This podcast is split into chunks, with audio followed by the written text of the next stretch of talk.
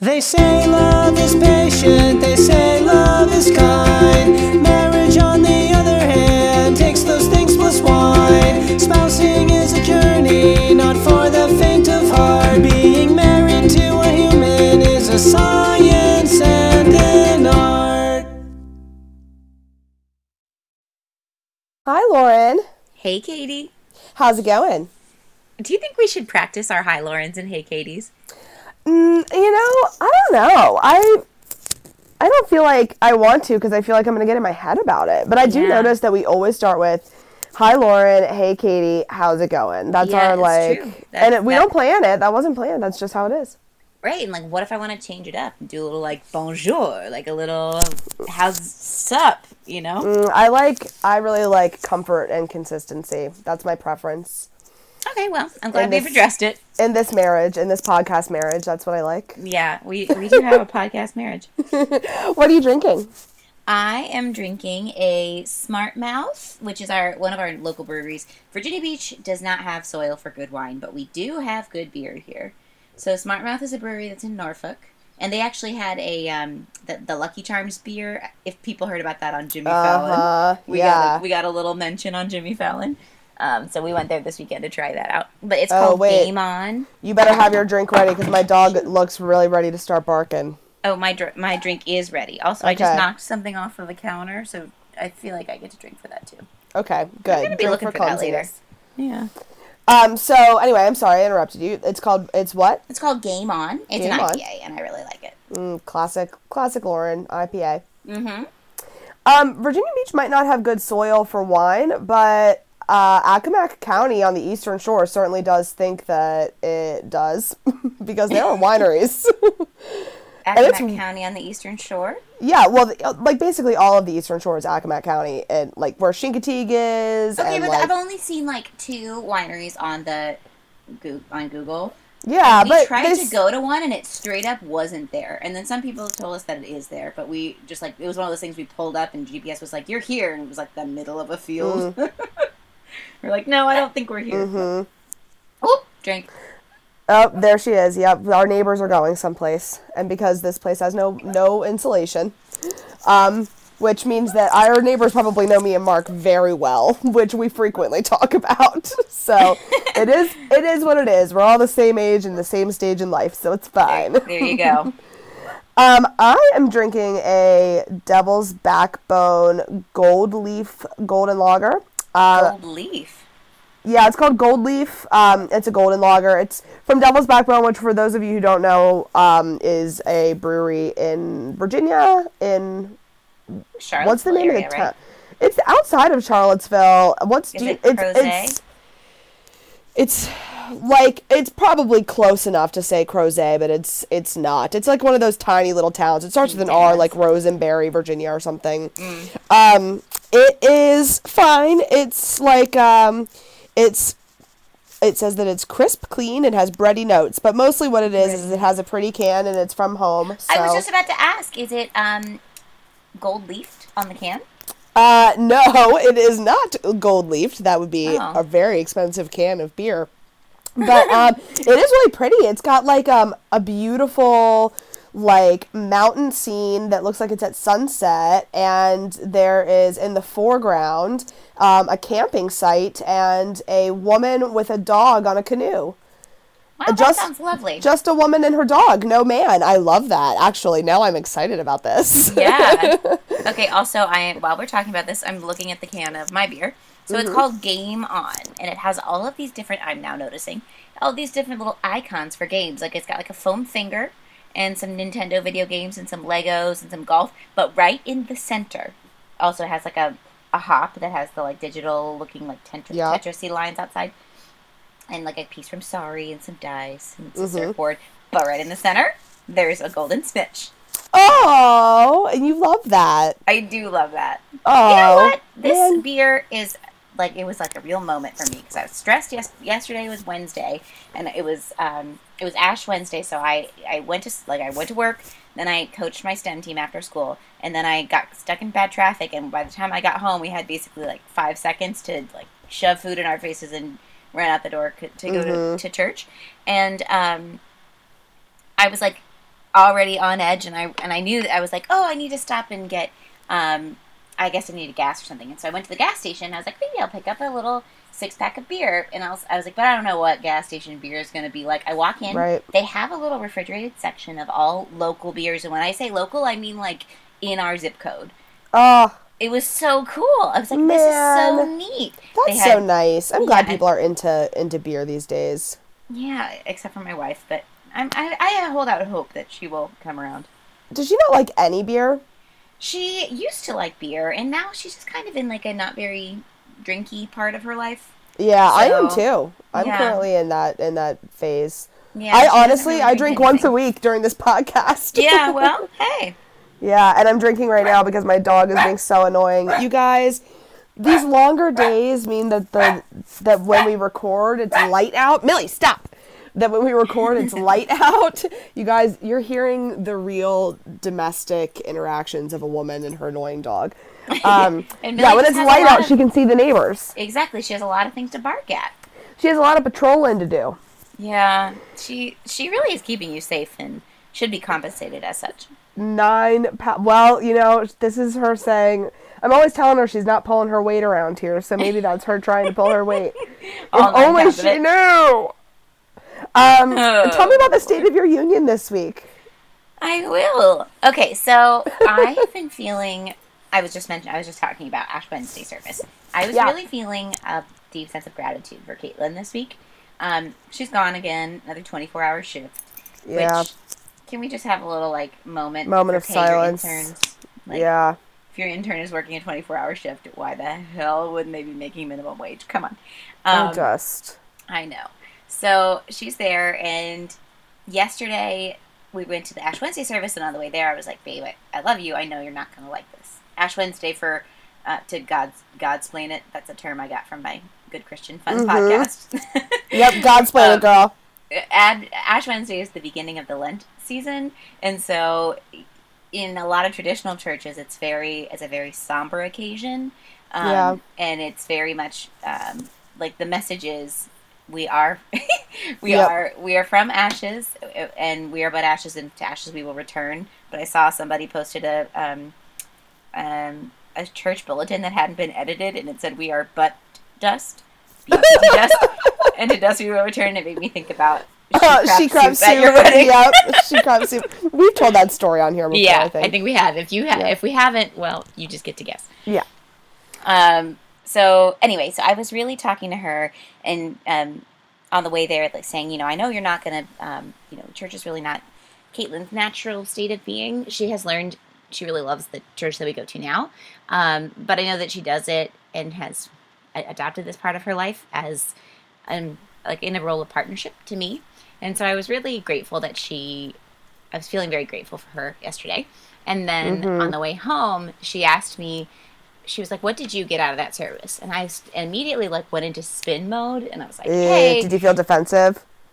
Um, I think instead of feeling defensive, I was trying to make the thing that fits me fit her. Is mm-hmm. that defensive? I don't think so. Mm, no. I think I was trying to be more like... Um, no, you were help, trying to help speak her language. Yeah, well, maybe. yeah, but maybe like not in the right way. I was That was maybe what I was my intention, but what it came off at. So I immediately spun it, and I was like, well, I think that you would really agree with the message if we changed like this and this. And she was like, no, no, no. I didn't ask you what you think that I would get out of this. I want to know... She was like, this is going to be a long-term part of our lives. I want to see... Uh, that service from your eyes, and I want to see what you love mm-hmm. about it and what you got from it. And that mm-hmm. was just such a really, I don't know, it was a beautiful moment. And like, I didn't take it super well in the moment. I was like, yeah. wait, I just, I don't know. But reflecting on it today, I've been, I've been feeling very thankful that that's the attitude that she goes into it with, when she feels like brushed, when something brushes up against her in the wrong way in the in the religious world. Um, you know, she she's willing to hear it from my mm-hmm. perspective, and and. earnestly seeking my perspective, yeah. which is really, it, I'm just excited about. She wants to, like, understand you. Yeah, she, oh, way, call back. Yeah, she wants to, un- and here I am, like, listening intently, and you're joking.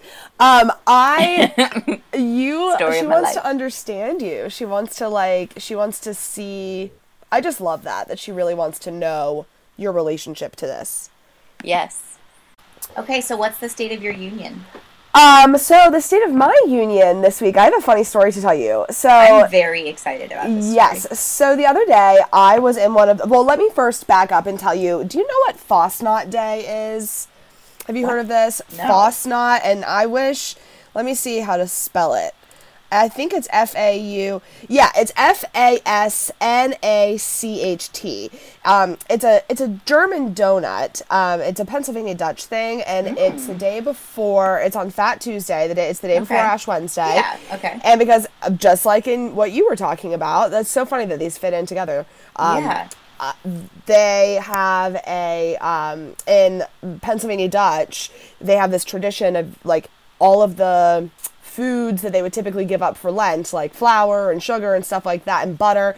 They throw it all in um, yeah. this big vat the day before um, Ash Wednesday, and they make these donuts, and they're called Fastnachts. And they taste like donuts. They're just a little doughier, and they're a little heavier. They're really good. They're not as sweet. They're good. So this was Fastnacht Day, and Mark and I hadn't really talked about it, but like we had been, we had seen a special on the news about it, and like, you know, we knew that it was Fastnacht Day.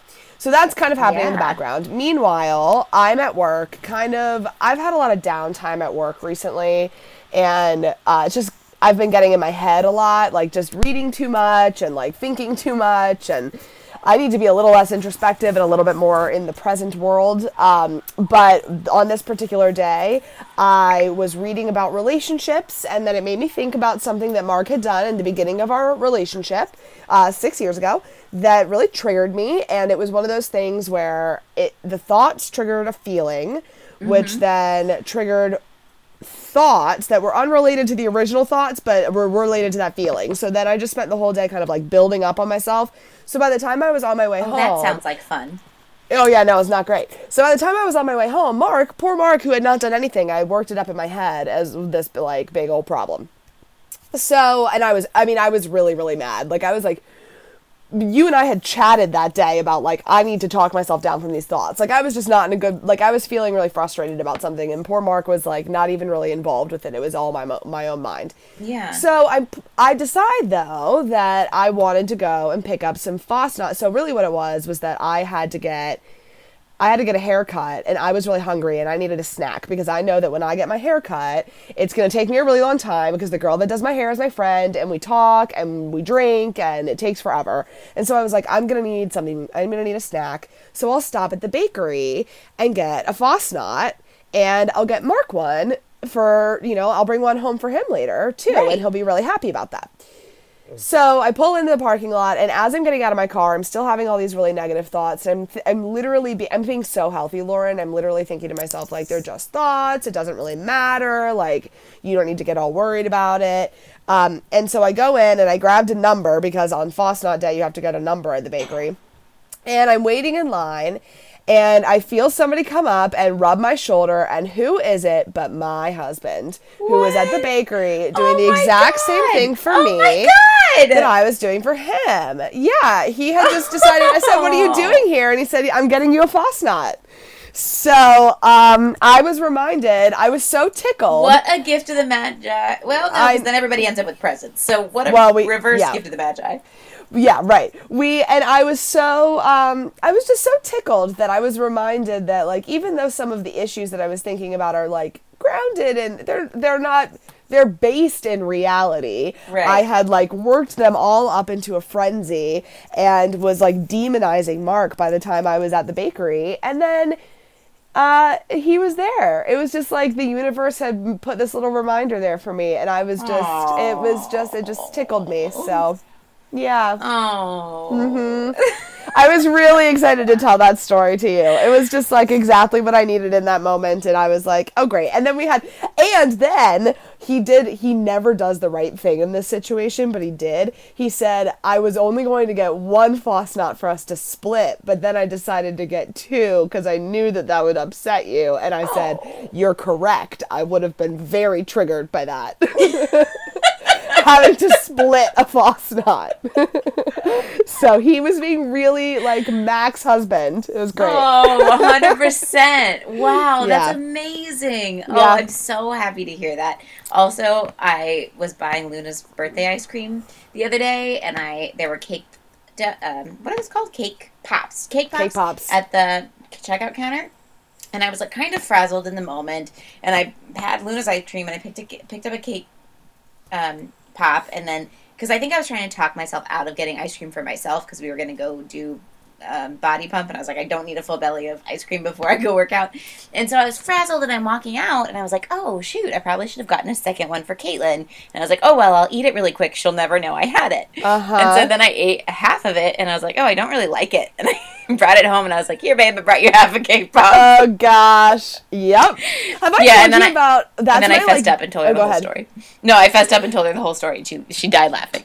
I love that. So, yeah, my one of the big things with Mark is that, I don't know if I've ever told you about this, but he is always like thinking about getting me things and then not doing it and then telling me later that he thought about doing it. Oh. And I'm like, Mm, if you thought about getting me flowers, but then didn't get me flowers, and you don't get the credit. Me, you don't get the credit, and instead, I'm now just sad that there's also part of you. There was a, the sweet part of you, and then the part of you that said, "No, don't do that." One, no, don't do that. Back it up. So that's what hurts. Yeah, I was like, so just don't tell me, so that I don't. Yeah, I. My just, mom is famous for being like, I had the most amazing dessert and I only ate half of it and I'm I was so excited to bring it home to you and I had it all packaged up and then I left it at the table in the restaurant and I'm like, Mom, oh, why would you even tell me? My gosh, it, that is the worst. It's oh. like the time, ugh, just being let down like that. This is, I'm not going to get into this story, but Mark and I were, have we had a layover in Miami once and they had overbooked the flight and they had asked if anybody, like, there was one, if if this one couple would just show up, they had overbooked the flight, and they would need two other people to say that they would spend the night in Miami in exchange for, like, thousands of flying miles. Uh, and Mark and I were like, fuck yeah, we'll take yeah. those miles and spend the night in Miami. Sounds fun. But then, and they it was only if this other couple showed up for the flight, and it was like an hour and a half before, and we were like, sure, they'll show up. They they never showed up. So the flight, we had to get on the flight and go home. Oh, and I man. was like, yeah, what a freaking letdown. Don't even tell us about it then. Yeah, seriously. So, anyway, I, anyway. this was not one of those situations. This was one of those situations where he, where he actually did it. And I think that is so sweet and like romantic in that everyday nurturing your relationship type of way. Yeah, and, and it's not that, a grand romantic gesture. It's a it's like a small romantic gesture. Yeah, that, those are the ones that actually sustain the marriage. Agree. And those love languages of like gifts, like like that, are not. It, it doesn't come naturally to Mark, so it's good that like it, that's just sweet. So. Yeah. Anyway, I heard on the street we have a listener question. Yes, we do. All okay, right. So, with our the favorite theme of um, well, this week I think being having being marked by a, a sort of a holiday. It's at the end of Mardi Gras and all that. Um, I was thinking about um, celebration. So one of our, our listener cues is how do you celebrate anniversaries with your spouse, or do mm. you? So how do you or do you celebrate anniversaries? Yeah, that's a good question. That's um, a good question. Mark and I use it as an excuse to travel. Um, and we try, and I don't remember what we did this past year. Ugh, I hate that I don't remember because we did something, but I don't remember. Is, is we this try... your wedding anniversary? Yeah, uh-huh. So um, do you still celebrate your dating anniversary? Um, we don't celebrate it, but we point it out and we're like, hey, guess what? This is the day that we kissed for the first time and like, you know, kiss and that's it. Um, if we remember so it or it. like, yeah, this, well, this year we forgot about it, but then on the fourth I was like, we, we, yeah, we do. Well, that's also a pun that comes up frequently in our life. Um, this year we forgot about it, but we remembered on the fourth, but yeah, we, we just celebrate our wedding anniversary, but we talk a lot about like, oh, this six years ago, this is what we were doing. Like, how weird is that? So, yeah. What about you guys? Six years. Wow.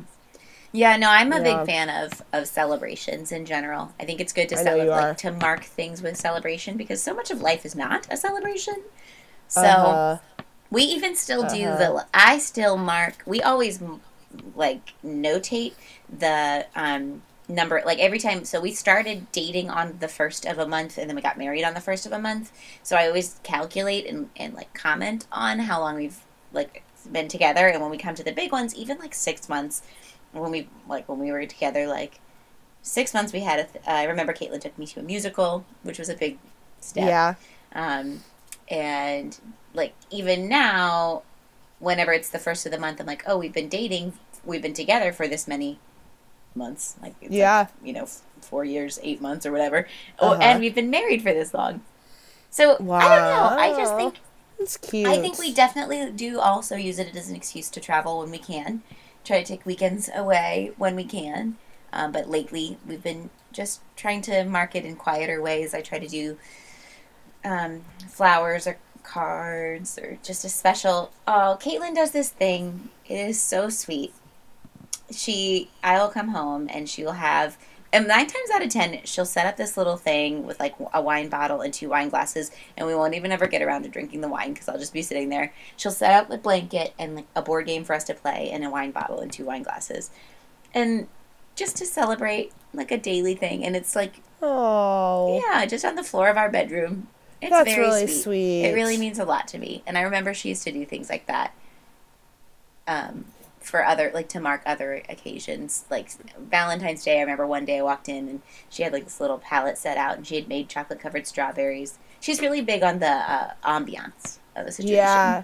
That's really great, too. Mark, I was just thinking while you were talking that Mark and I should do, like, we should do a better job of, like, not, it doesn't have to be a huge deal. Mark is the, Mark is, I would almost, he's not a hipster at all, but I would almost say he has this, like, hipster attitude that's, like, if he likes a band and then other people like the band, he stops liking the band. So um, he's also kind of that way about, like, holidays. Like, he really does not want to seem excited about holidays ever. So, like, on Valentine's Day, he might at, like, five forty-five in the afternoon on Valentine's Day be like, oh, by the way, happy Valentine's Day. And, like, that's it from him. Yeah. And so, and, like, I just know that. But I am wondering if there's a way that I can pitch to him that, like, these tiny celebrations, like, what if, I was just thinking about, like, what if on, like, Fat Tuesday I had, like, made jambalaya or something? Like, why don't I do that? Yeah. Like, why don't I think ahead? You know? Why don't I right. just, like, try to make little things, little celebrations? Yeah. I remember um, Gottman posted something about marking um, time, the passage of time with rituals and tradition. Mm-hmm. And, like, we did the mulled wine on Halloween. Yeah. And um, I know some families do, like, certain special, I don't know, it's good to, it's good to have those little, like, we always do breakfast burritos on Christmas, and, like, having those little things, and especially for, like, the random holidays. Yeah. Like, how do you celebrate Arbor Day? Yeah. I mean, and Mark and I, like, I am, that's something, maybe I'll make that, like, a, resolu- a relationship resolution to mm-hmm. try to make little things more special. I will, too. And I, um, I just, I was I'm really excited. Holidays. Guys, this is our listener challenge to you guys. We are going to do, we're all going to take a little relationship resolution to try to make the, like, little things more special. I love um, it. And tell us what you've done, like, to do a little tiny celebration, whether that's, like, oh, you know what I think would be a really cute idea? To wake up early. Why does everything involve food? To wake up early and, like, Uh, just on a random day and just make your spouse chocolate chip pancakes just, like, on a random day for Aww. No reason. Yeah, that That'd is really so cute. Sweet. I love that. And also, I think I need to do that because um, I got in a little bit of uh, trouble this week. Caitlin Uh-oh. was comparing my, um, she was working on her schedule, so she pulled up my calendar. Uh-huh. And she's going through, and she notices that there's a little no- notification on her birthday, on the date of her birthday. And so she clicks on it and thinking, like, oh, it's going to be like, oh, my beautiful wife's birthday or something. And, and it it's said, like, don't fuck it up, Lauren, get her a present. No, it said, it just said Orthodox Easter. Oh. Well, you don't have to remember her birthday. You just I was know like, her birthday. I am not going to forget your birthday, babe. Like, imagine a world there. In which you and I ever forgot their birthdays. Oh, God, never. I'm never. already thinking ahead. Oh, my God, yeah. Speaking and of which, so it would be my birthday is next to celebrate week, Orthodox so. Easter in, it like, a little be. Cute thing. Yes, Katie, it's your birth month, and your birthday is so soon. Yeah, my birthday's next week. And last year, my husband, God love him, legendarily... Um, misunderstood my birthday instructions, and so um this year he has been making it very clear that he has understood my birthday instructions. So I will update everybody on, maybe we can do after my birthday, we can do an episode on birthdays and talk about the whole birthday saga of the I last like two that. years. That yeah. would be a very good episode. I yeah, because birthdays are so freaking heavy, man, and relationships mm-hmm. oh, are yeah. so intense. No kidding. So, okay, well, speaking of intense things, are you ready to jump into today's topic? Katie, I am ready, but I have a lot of trepidation about, like, walking into this place. It's, I have not thought about our topic for today, I think, in a a really um, deep way. Okay, well, sit back and listen, girl, because I've got stuff to teach. This I is an area of learn. interest of mine, because this is, like, this is really, this, our topic today really intersects well with um, my background and my training, so Lauren and I are really interested in talking about the, well, we want to start talking about on here, the relationship between our childhoods and um, our marriages now and our relationships now. And they say, have you heard this quote before or this like saying before about how um, our childhoods are like relationship university and like they, our parents write the wow. syllabus for like how, for like our relationships and like outside of our childhoods, if we very well might not learn anything about how to be in a relationship outside of our childhood. Oh my God, no. I've never heard that, and I one hundred percent agree. Yeah, absolutely. So there's so much to be talked about here. So we're going to start with one teeny tiny little corner, like the pinky toe of this um, issue, childhood and, and adult relationships. We're going to start with talking about attachment. Um, do you know what attachment is, Lauren? You remember studying this when you were in school for teaching. Um. Yes, I do. I, I have a very rudimentary understanding. Okay. I think. Just, and I, the way I see it with, with children, and, like, I see it, like, the beginning stages of it. And then, obviously, like, I, to me, attachment is how you were loved and how that has formed you. Yes. Okay. So uh, that is a really great way to boil it down for all of our listeners. Um, I'm going to do a little bit more of a deep dive into that. So When we're talking, when I'm talking about attachment, I'm going to talk about this like from a like clinical perspective. So I'm talking about attachment theory, um, which is a psychological model that attempts to describe the dynamics between long-term and short-term inter- interpersonal relationships between humans, primarily looking at the relationship between infants and primary caregivers. That was where attachment theory like first um that was the infancy of its design, uh, if you will, and I oh, will, I will. Yep. Um so but there is so I'm so psyched to talk about this in relationship to adult relationships, so um just wait until we get there, you guys. So I'm like nerding out. I've been nerding out so much on this this week. I've been doing so much research and like pulling out textbooks from school and like just I'm I love this. So basically, just to give you um kind of an overview, and then I'll give you a little bit in the background. Attachment theory only addresses a specific facet of human relationships. So our attachment style addresses how we respond when we're hurt, separated, or perceiving a threat. Um, and our attachment style we get from our early relationships with our primary caregiver. Um, however, just because it happens in our early relationship with our primary caregiver doesn't mean that it's it's relevant to all relationships, because um, even the most um, even those among us that had the most enlightened and loving and supportive parents had parents that were not always responsive and were not always perfect. And so even those of us who are like super securely attached and have you know, no real attachment wounds or whatever, um, are still subject to some insecurities, um, just based on the fact that, like, you know, I'm sure one day when you were crying as a child, Sandy, like, had the flu and couldn't get to you fast enough, you know? If you know Sandy, then it was a migraine. Yes, okay, so then it was a migraine, right. And, like, and then you were just going to have to be good enough, and, look, you're yeah. fine. So, mm-hmm. but, okay, so here's the background of attachment theory. Um, the four parents of attachment theory are John Bowlby and Mary Ainsworth, and John Bowlby was like the original person who were, believed that attachment was due to, um, like the attachment between a child and the mother was due to a evolutionary pressure to basically stay alive, that like an infant and a mother have an evolutionary drive to stay attached because an mm. infant needs a mother to protect it. Yeah. Mary Ainsworth comes along and starts studying this in children through this experiment um, called the Strange Situation Protocol. And you, uh, you probably, when I say this, you're going to remember watching videos of this. Um, there are YouTube videos out there of like this actual interaction that you can watch if this sounds interesting to you. Um, what she did is she took a bunch of children ages three to eighteen or three months to eighteen months, so like infants, and observed them playing in a room while their caregivers in, like came and left the room multiple times, and then a stranger came and left the room multiple times. And Mary Ainsworth observed how these different infants responded, and through these behaviors kind of developed some theories about um, how children how how children have been loved and how that influences how they relate to the world, which is your mm-hmm. definition of it. Mm. So what basically what she did is she observed the fo- um, Mary Ainsworth observed the following aspects of the child's behavior. I'm reading from my notes here. Uh, the amount of exploration that the child did through the experiment while the adults were coming in and out of the room, the child's reaction to the departure of their caregiver, the child's anxiety related to being left alone with the stranger, the child's reunion behavior with the caregiver.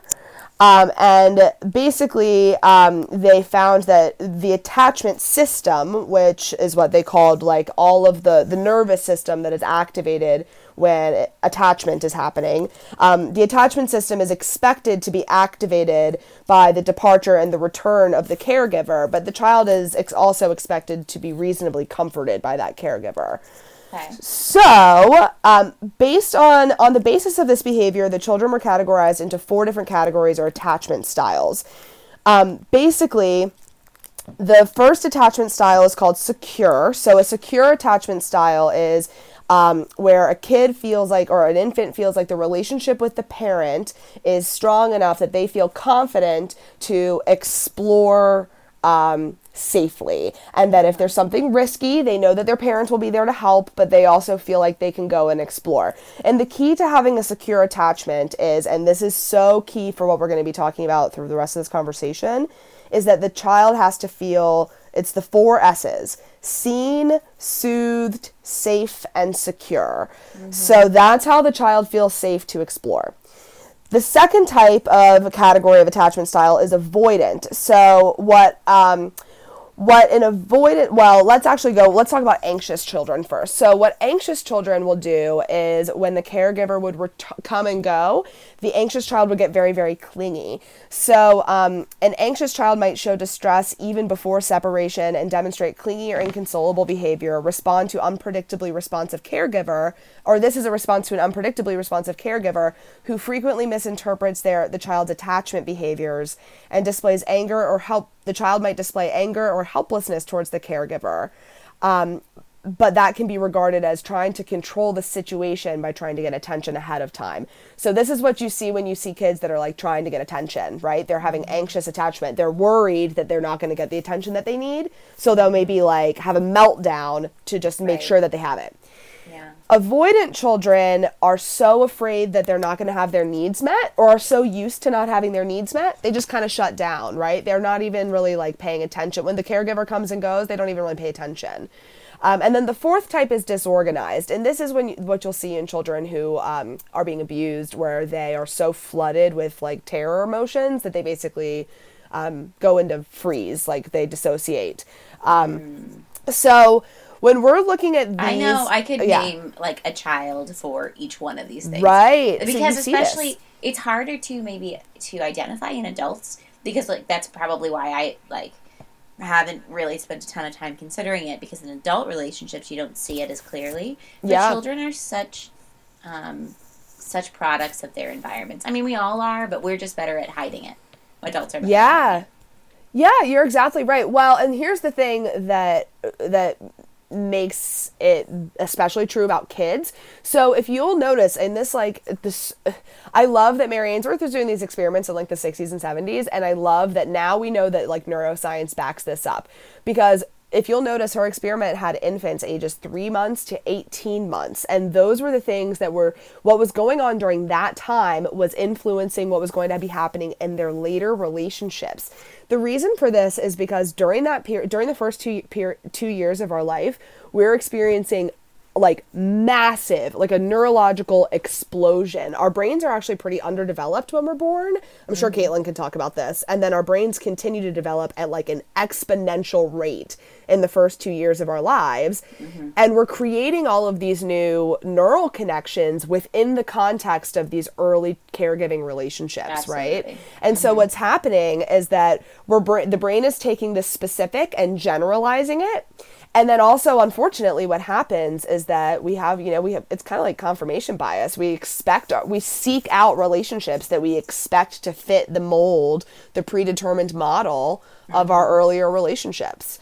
So that's kind of the background to all of this. The last thing that I'll say before we get into talking about attachment in romantic relationships is that the primary caregiver isn't the only attachment relationship, but only certain relationships are classified as, quote, attachment relationships. Okay. You can only be defined as an attachment relationship if they display a number of key features, including um, the elicitation of that of that type of behavior um, by by like a threat, or like if like basically um, the elicitation of concern when that relationship goes away, proximity seeking when there's fear or like high emotions. So basically the idea is whoever you look to when you're scared or nervous or need help, that's your attachment figure.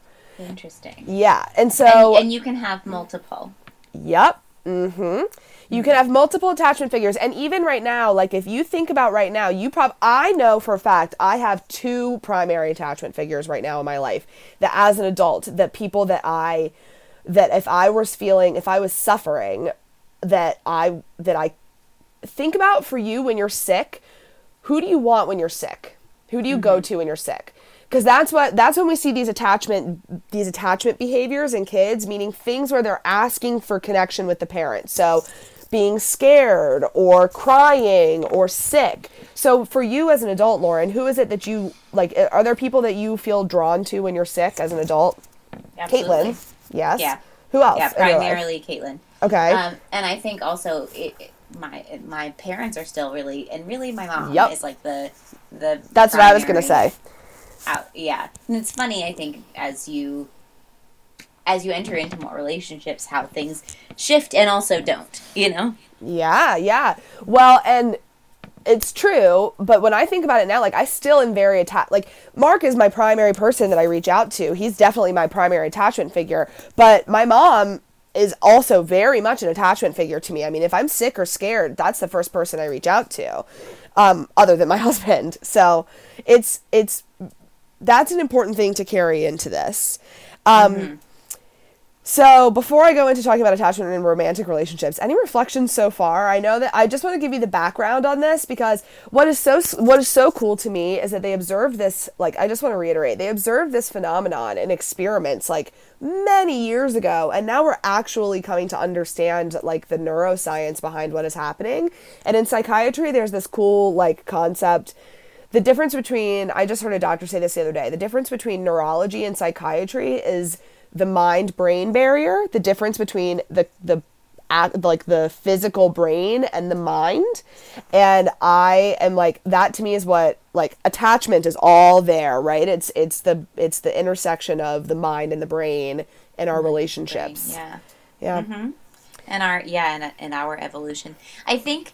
I have so many thoughts on this from my teacher brain, but because yeah. we're a relationships pod, you want me to podcast, go into that, and then I can you can give more thoughts. Um, yeah, and I do have a couple of reflections, like yeah. in in thinking about what this looks like in adult relationships, mm-hmm. and I'm I'm recalling this instance where I was talking to a friend about another person, um, and she was ta- and she was telling me about this person's relationship, like history and background, and it just seemed, and the person to me seemed very together and well adjusted, but the relationship history was fraught with drama, just like it, to me seemed like soap opera level drama, like just yeah. all kinds of just the kind of the story of stories of just picking the wrong people over and over again and getting the wrong kinds of um of feedback from those relationships. Yep. And I asked my friend who was like the like we were talking about, it was like a close friend and I talking about a, a tertiary person who was closer to her. So I was asking her about it. I was like, why do you think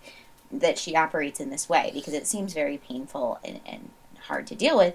And she was like, right. well, and she we got into talking without using the terminology. We got into talking about attachments. And it turns out that this person was seeking these relationships because she had attachment, but she had A, no models for this kind of behavior, and, and the relationships that she was seeking yeah. that seemed toxic were actually the same kinds of relationships that she had with her family members. Yeah. And I like I remember having this moment of like, wow, like we are so, so affected by this for always and forever. mm-hmm. Relationship University. Yeah.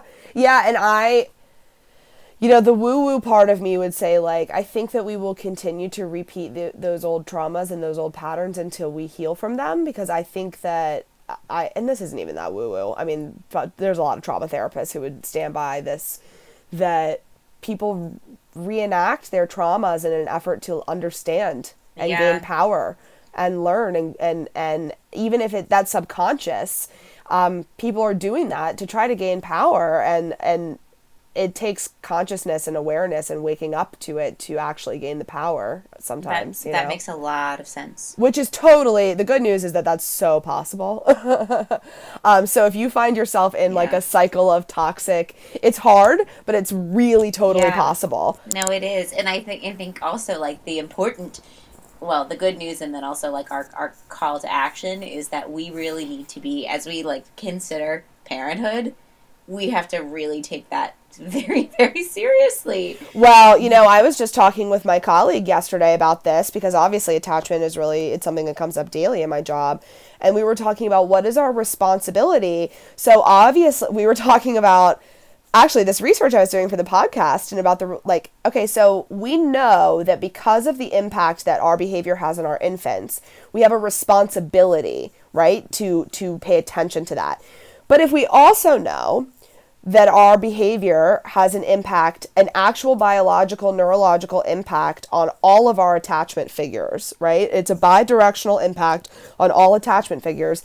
Then to what degree are we actually responsible for our adult spouses? And we went around for like thirty-five minutes about like, where do you find the line between what you're responsible for and what you're not responsible for?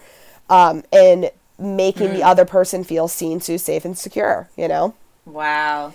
Yeah, you could you can you could sit in that echo chamber forever. I know, I and my coworker and I love marriage. to do that. Absolutely. And I would love to do that too, I think, and I guess that's what we're doing. Yeah. That's what this whole podcast because, is. Actually. Okay, so what are your what are your thoughts? To what degree do you feel you are responsible? Um and is Mark responsible to you? I my th- so that has been my my big whole um like spiritual question. Well, my, my spiritual question of twenty nineteen has been, what do we owe one, one another? And like, um, just trying to, I'm always trying to you figure out like specifically, no, like us, us humanity, like what, uh-huh. what do we owe one another? Mm-hmm. Um, because I'm always, you know me, like I'm big, like I am boundary queen. I love a boundary, but also mm. like where, um, do we let those boundaries, like certainly some of the most incredible, beautiful acts of kindness have involved people really letting their boundaries down, you know, and doing things that might have been sacrificial for them. But, you know, I like, I don't know. So my answer is you take it on a case by case basis, and that I don't think that there's any other answer that you just, and my coworker and I basically said the end of our conversation. And of course we had to go and do actual work was, um, given like it would be impossible to create a hard and fast rule, and so you have to take it in a case by case basis because it's so every issue is so complex that like you know you yeah. but you also have to know that with power, and this is what my colleague said, knowing this, with power comes responsibility, so we always have mean. to be aware I know so we always have to be aware that we are that our behavior is actually, and like how we're interacting and how we're being responsive to our partner is actually affecting them. Okay, well, let me go into talking about uh, attachments in romantic relationships to give this even a little bit more context. So in the eighties, attachment theory began to be applied to adult relationships. Romantic relationships appear to function as the same part of the motivational system. So they've romantic relationships and um, like primary caregiver relationships really appear to be like um, two branches on the same tree. So basically, here's a cool thing. You're going to love this. I've like highlighted this. And I was like, Lauren's going to love this fact. The relationship between infants and caregivers and the relationship between adults and romantic partners share all of the following features. Both feel safe when the other is nearby and responsive. Both engage in close, intimate bodily contact. Both feel insecure when the other is inaccessible. Both share discoveries with one another. Both play with one another's facial features and exhibit a mutual fascination and preoccupation with one another, and both engage in baby talk. And so all of those observations have led like researchers to, and more, you know, things have led researchers to conclude that these two types of relationships are, even though it seems, you know, kind of weird to say that like a mother-infant connection is in the exact same category as like a spouse connection, yeah. you know, it's in the wow. same kind of physical, visceral system. Yes. And mm-hmm. it, that's true. And that's, It's hard. It's hard and challenging to to push the boundaries of what you think about as like your your relationship with your family and your parents and uh, as a child and your marriage. It also makes a lot of sense because you're creating a new family, and the way that you're going to do that is by reflecting on what you know as family. That's true. And also part of it is because like it's actually in your system, like it's actually in your like it's okay. in your genes. Here's that's true. And here is a um, slightly off-topic but still related question. Why do you think there is such disdain for... Okay, because I don't believe that there's a couple of lives that doesn't have their own secret... Like, not secret, but their own way of discussing things with each other. And a lot of times we refer to that as baby talk. That initially makes everyone cringe. Everyone's like, woof, like, don't talk to each other like that. Yeah.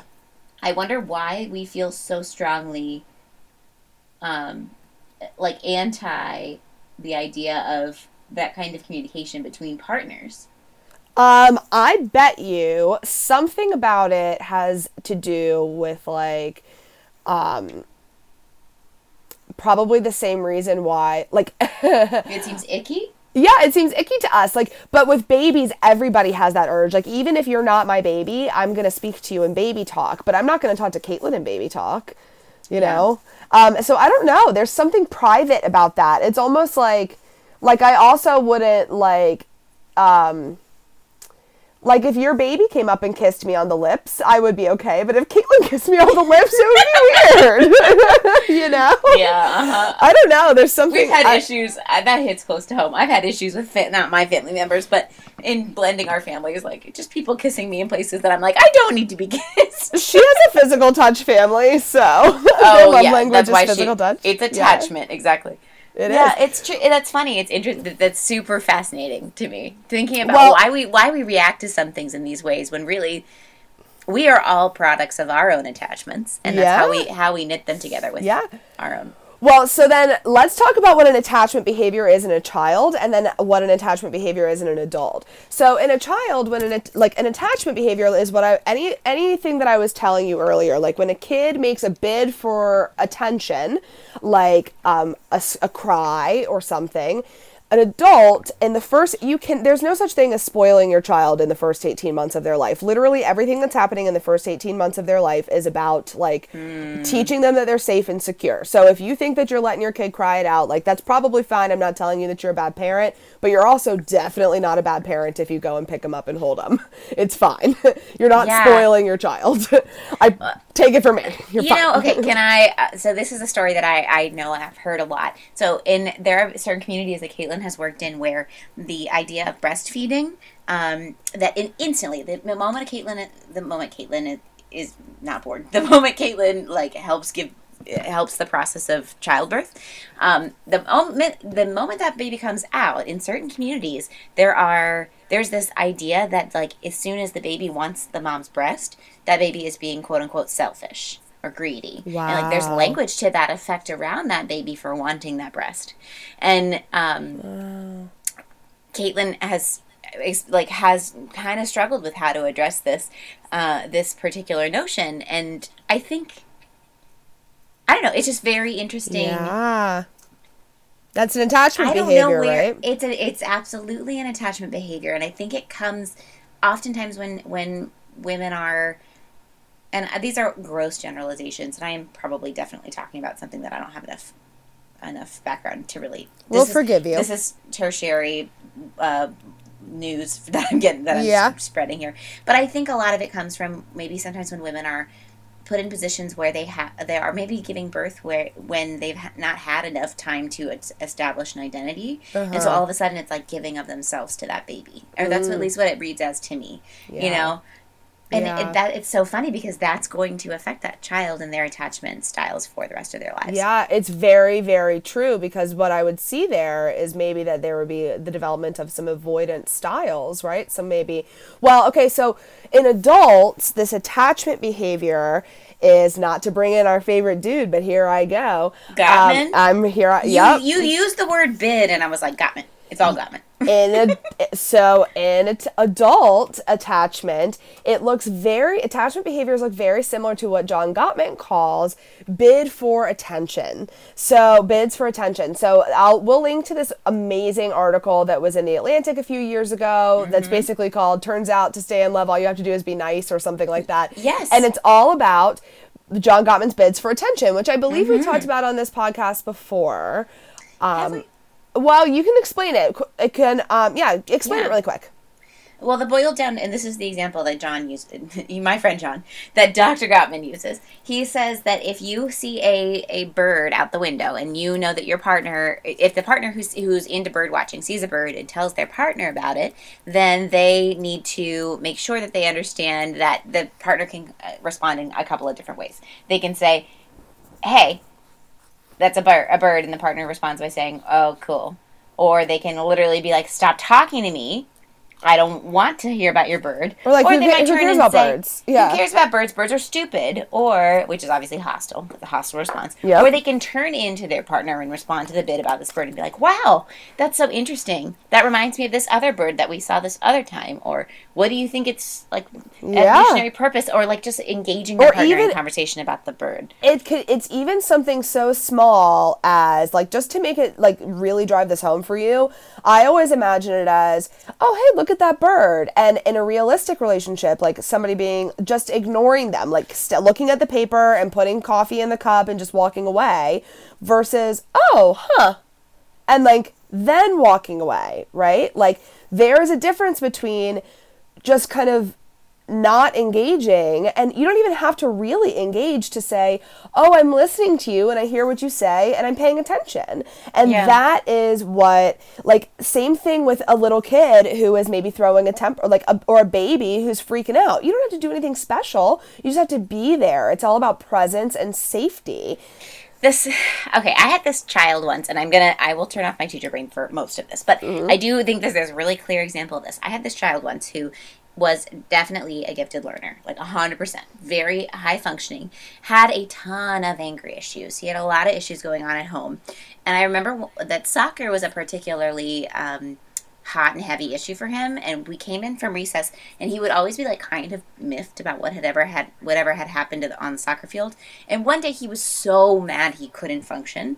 And so yeah. I knew he was mad, and so I wrote, and so I, but I needed to teach, so I started teach, teaching my lesson, and I wrote him a lesson, a little note, and I was like, "Hey, I see that you're really upset. What's going on?" And he wrote, and he had the skills he could write out to me, like, "Here's what happened at the soccer field." And so, and then I te- I'm teaching my lesson while he's writing this. And of course, he's like already like two steps past what I'm teaching anyway. So it didn't matter that he wasn't paying attention. And I remember, and so I'm teaching, and then I go back to his note and I see what he's written. And I, and all I said was, I'm really like, I, I can see that you're really affected by this. Yeah. And that's literally, and he was able to like breathe and like be a person for the rest of the day. Yes, acknowledgement. That was, like a, that was a major teacher win for me, I'm going to tell you. Like, there's a lot of times I did not handle things that well, but I remember that time being like, I did that exactly right. That's exact. All he needed was for me to say, like, yeah, I can see that that was really hard for you. Mm. That you felt that game, that call was unfair. Yeah. And now we can move on. Yeah. That is, uh, that's all kids need to know is that. To be and when, seen. That's number one, right? Seen, seen soothed, soothed, safe, secure. Saved. Mm-hmm. We talk a lot about how we and, and th- teachers and therapists can become attachment figures as well for children, oh, for yeah. children and their clients. Oh, so oh, we, yeah. uh, my my colleagues and I talk a lot about how to make our patients feel seen, too, safe, and, and secure without enabling them, right? Because yeah. in those moments, sometimes enabling people, when you set sometimes setting a boundary does not make somebody feel secure. So. Yeah. Well, okay, so there's a couple things that I really want to... So if you're wondering, what is your attachment style? I'm having a hard time remembering what I was like as a kid. I don't really remember what my parents did. So I have some guide or some basic ways to figure out maybe what your attachment style might be in your relationship. Um, my little caveat here is that because our psychologies are a lot more complex than they were in our infancy, it's better to think about our attachment styles as adults as somewhat fluid, um, but probably more in like varying in degrees of intensity. Most people that are talking about this now talk about adult attachment in terms of degrees, um, but just for continuity's sake, I'm going to talk about like, I'm going to use the same kind of terminology as that we've been talking about with the kids. So um, people who are anxiously attached, you might be anxiously attached or have some anxious attachment style in your adult relationships if you um, are really self-critical or if you struggle with insecurity issues. Um, if you may, if you feel like you're seeking, if you're like a, approval seeking, or if you feel like you need a lot of reassurance in your relationships, um, if you have some like core beliefs that make trust difficult, like that maybe people shouldn't be trusted or that people will betray you, mm-hmm. um, people who have anxious attachment styles might be clingy or a little prone to codependence and may, may feel emotionally desperate at sometimes. Now, I'm not saying any of this from a judgmental place. Everybody calling somebody desperate and saying that somebody feels emotionally desperate are different things. And I think that, you know, like that feeling of emotional desperation, I think everybody can relate to, but a lot of people feel like that in their romantic relationships, even in long-term ones. Yeah. And so if, if that sounds like you, think a little bit back to your childhood and like how dependable people were in your childhood. Um, avoidant, people who are avoidant, and I see this a lot in a lot of people, um, may, may fear or avoid commitment, um, may be turned off by displays of physical or emotional intimacy or um, by displays of emotions in general. They might find nitpicky reasons to reject somebody or might avoid going all in, like might just keep one foot out of the canoe, you know, while they're trying to... Mm-hmm. Um, in the relationship. And then they might also do something like um, idealize an ex or try to think about like a perfect soulmate, compare their current partner to a um, like a perfect ideal person, which is of course a sign of like refusing to commit. Yeah. So people with um, that pe- sounds like the confirmed bachelor yeah. type of attachment. Uh huh. Exactly. You see this in some guys. Um, People who have disorganized attachment style may become flooded by their emotions related to past traumas in the context of current emotional closeness. So if you have a disorganized attachment style, um, chances are you know. Um, um, maybe you don't know those exact words, but you definitely know that something is going on with you because your relationships are typically um, fraught with um, a lot of emotional flooding. And, and um, people with disorganized attachment styles often deal with that emotional flooding by uh, dissociating, checking out, um, you know, uh, numbing with substances. It's usually really, that's an intense feeling. Um, and then people with secure attachment styles tend to feel comfortable seeking support from their partner and being separated from their partner. Now, here's a really cool key difference between child attachment and adult attachment. In infants, there is by a rule, securely attached infants feel anxious when their caregiver leaves the room. They feel nervous because that means that they are attached to their caregiver. Mm-hmm. As a rule, securely attached adults do not feel anxious when their partner leaves the room. Um, they feel secure with their partner and away from their partner. And that's a really key, a key part of this. Um, and then also people who with secure attachment styles, There's there's confidence that their bids for attention will be met with love, and that when atta- when ex- expectations aren't met, securely attached people easily offer generous exp- es- explanations for their partners. They don't jump to conclusions. So mm, that... Interesting. Those are just general overviews. Um, I know that Mark and I are both... We both are... Um, have some degree of avoidant attachment. Both of us do. Um, and I know that uh, not, and you know, for the vast, vast majority, we have a secure attachment, but both of us are a little avoidant in some ways, and that maps pretty closely with our childhoods. Um, and so I don't know, just something to think about. Um, that's, that's really, really interesting. I feel like this do is you like see sc- that now better in adults? A scrap, this, what, huh?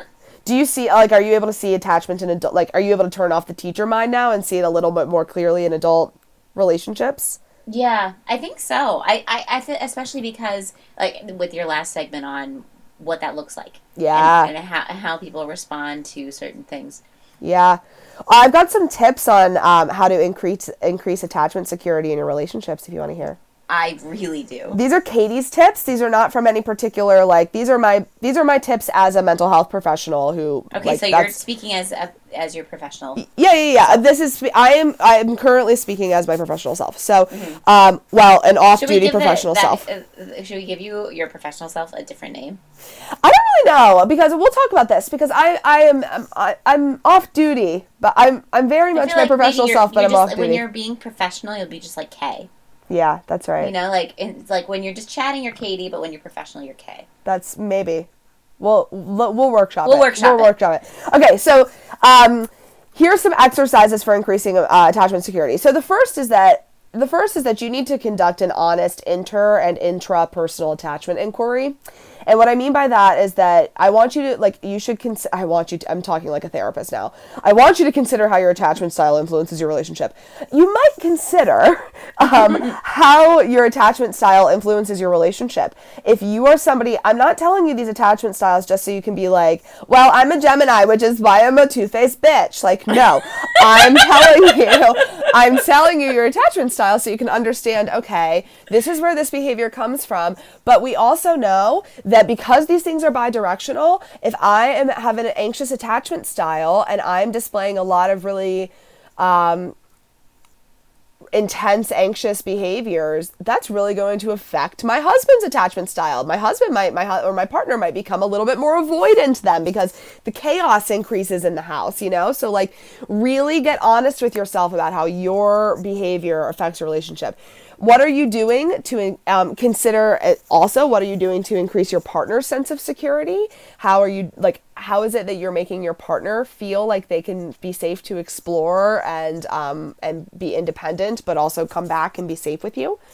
The second thing is to be honest about the impact of attachment wounds in your relationship, meaning things that really violate the security, that really violate those four S's. Cheating, emotional neglect, violence, things like that. Um, you, those wounds have to be healed. And children that have attachment wounds, I am not kidding, and, and you probably know this too, in children that have attachment wounds from three months to eighteen months, there are like whole therapies that are designed to help heal those wounds. There's a one disorder specifically in the D S M, reactive attachment disorder, that is for attachment wounds. It is so serious when these things yeah. happen in the first eighteen months of life. We know oh this. God, seriously. Yeah. yeah. And we know how serious these things are. And so it's not as serious, right? Because we're adults. However, it's still on a literal, like, visceral, physiological level, these wounds of, of cheating, violence, betrayal of any sort in these relationships cannot be skimmed over, or else the attachment in the relationship will never heal. Um, there's a really good rule of thumb that we used to talk about a lot in my old job, where we had to talk about relationships a lot uh, when I used to work with sexual violence perpetrators, um, which is about trust, which is like trust is like a china plate. You drop it on the floor once and you can maybe glue it back together and still use it. But if you drop it on the floor again, you can maybe glue it back together, but it's going to be harder, less less attractive, less functional. And by the third time you drop it, it's probably pretty shattered, and you're just never going to be able to put it back together again. Uh, uh, allow me to quote Beyonce in um, when with her. It's not Video Phone. What's the other song that she did with Lady Gaga? Um, now I have Video Phone stuck in my head. Um, and, and Video Phone isn't even like the big one that she did with her. I know. Wait, Sorry, on. I cannot hear you. I'm kind of busy. Telephone. Telephone. Yeah. Oh. Video Phone is like just like the analog version. Anyway, Beyonce says trust is like a mirror. Once it's broken, you can put it back together, but you could still see that crack in that motherfucker's reflection. That's that's true, Beyonce. She's um, so right. She has told me everything I need to know. Um, okay, so the third tip that I have for you is to increase all attachment behaviors. Guys, remember those four S's: seen, safe, secure, and soothed. Knowing that when your partner is in a vulnerable time, it is when it that is when it is the most important to bring those things out. When your partner is scared, Woo-hoo-hoo. when they're sick, when Man, they're lonely. Man, that's hard. Yeah, I know. Because especially, we had this issue the other day where Caitlin was like, I, I was in like a needy spot, and every time she tried, so she was like putting in one hundred twenty-five percent effort, and I was still only giving her like fifty percent response rate. And so then she started feeling kind of wounded by that. And I was like, but babe, like, you know, the reason that you're doing extra is because I'm un- incapable of giving you one hundred. Like, if I was capable of giving you one hundred, then we wouldn't, then you wouldn't need to do anything else, you know? Yeah. And so we just had this, this discussion. And that's, and that often when that person, they're, they're the easy, they're the least easy to love at the time when they need it the most. Mm-hmm. Yeah, I completely agree. Cliche, same thing with kids. It's true. Oh, God, um, it's so true with children. Love your children when they're annoying. Yeah. All right, I got three more little tips. So the last one is that for anxious types, if you think that you're anxious, make sure you practice communicating your needs. Um, and then also make sure to see, seek trusted um, and honest feedback, like from a therapist, about any behaviors that your partner might find clingy or possessive. It's partner. It's possible that people might like say that and like they might be wrong, but if your partner is say expressing that they think that you're too possessive, that's why I'm saying seek feedback from maybe a therapist or somebody to check in and like reality check that on your behavior and see what's yeah. going on there. Um, and then also practice becoming your own best friend. Increase your skills in self-validation and self-soothing, um, so that maybe you don't need to rely so much on your partner. Um, for avoidant types, increase your awareness of the strategies that you use for deactivating intimacy. So like refusing to commit but dragging out relationships, or focusing on small imperfections, or pulling away when intimacy increases. Um, focus more on mutual support over self-reliance. And then I like the idea of keeping a gratitude list about your partner. Um, and then the last thing that I had on this list is, and this is a good way to wrap it up, is to always be conscious of the of the responsibility of being an attachment figure, but be careful not to enable or become codependent. Yeah. Good. That is very yeah. good stuff. So that's it. That's the that's that's it on attachment, y'all. Yeah. I do have a, a quick quick a cue, quick cue for yeah. for Kay. Um, how does or how do you think that attachment changes? So we obviously get the bulk of it from our parents or from uh-huh. our, our um, childhoods. How does that change through relationships? Like, are do can your attachment modes be impacted by re- early relationships, by um, partners? Yes. So they can, of course. So we also, because my whole premise of this is that attachment is not just an emotional process. It's also like a physiological, neurological process. So what we know about the brain is that it is plastic. Are you familiar with the concept of neuroplasticity? Oh, yeah. Growth mindset, girl. Yeah, oh, yeah, duh. So what we know about the brain is that it continues to grow throughout all of our experiences. Um, and we also know that um, there's this whole study of some, th- there's this whole like um, field of study called epigenetics, which is the idea that we're born with a whole bunch of genes, but not all of them are expressed, and that the cer- the situations in our life can actually trigger the expression of certain genes. So there are certain things that we never, w- there are certain biological things that we experience that we never would have experienced if it wasn't for um, our environments. So in other mm-hmm. words, which is all a long answer to say, yes, the science very much supports that relationships can change our attachment styles. However, mm. it's also true.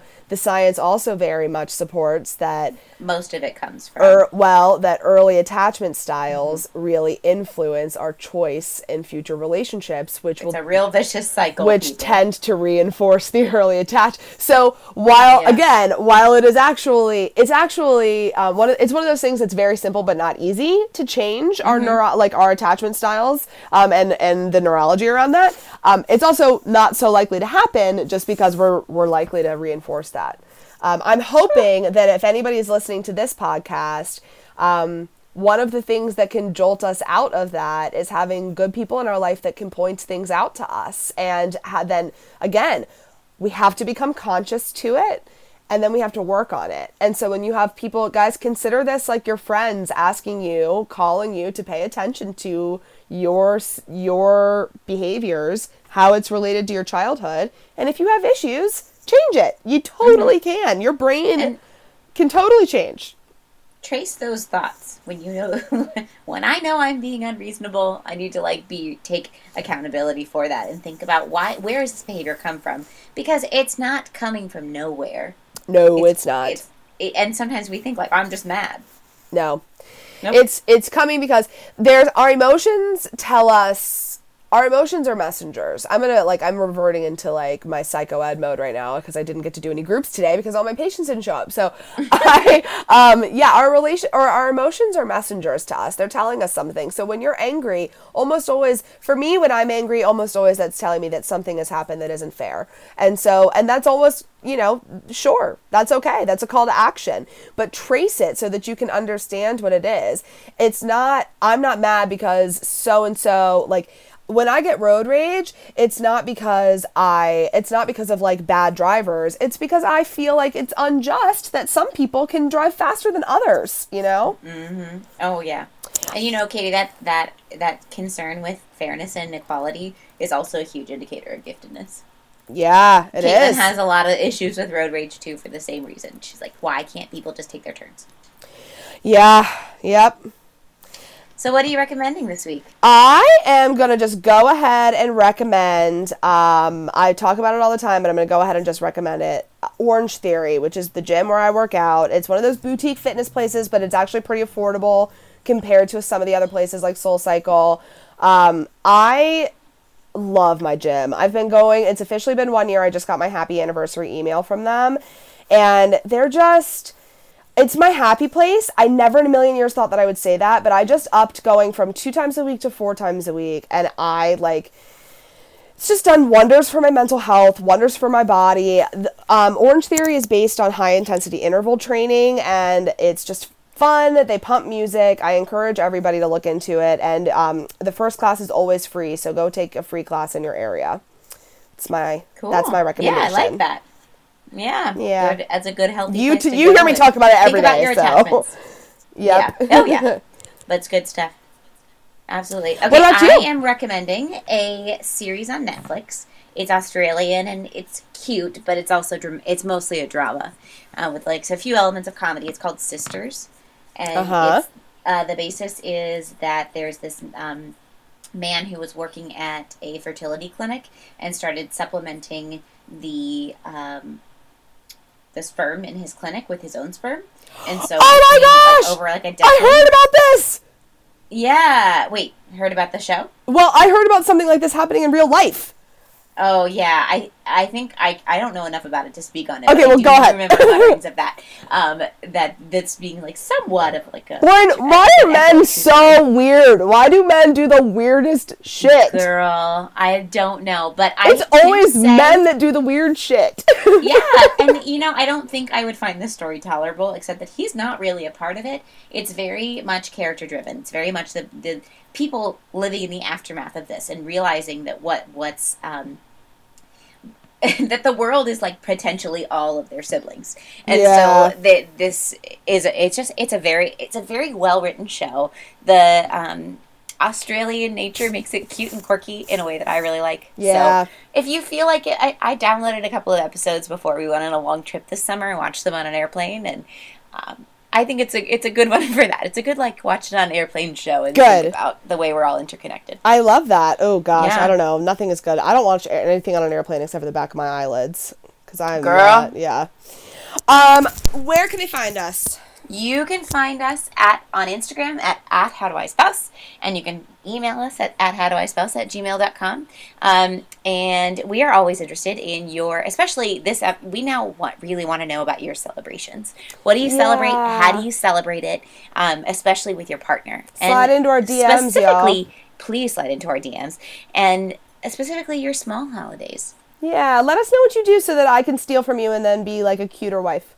Yeah, that's yeah. really that's really the end game of this whole podcast. Yeah. Well, guys, what is community for? Helping each other all be cuter spouses. Be cuter spouses. All right, you're cute. I, I love think you. We spoused. Uh, we did it. We spoused.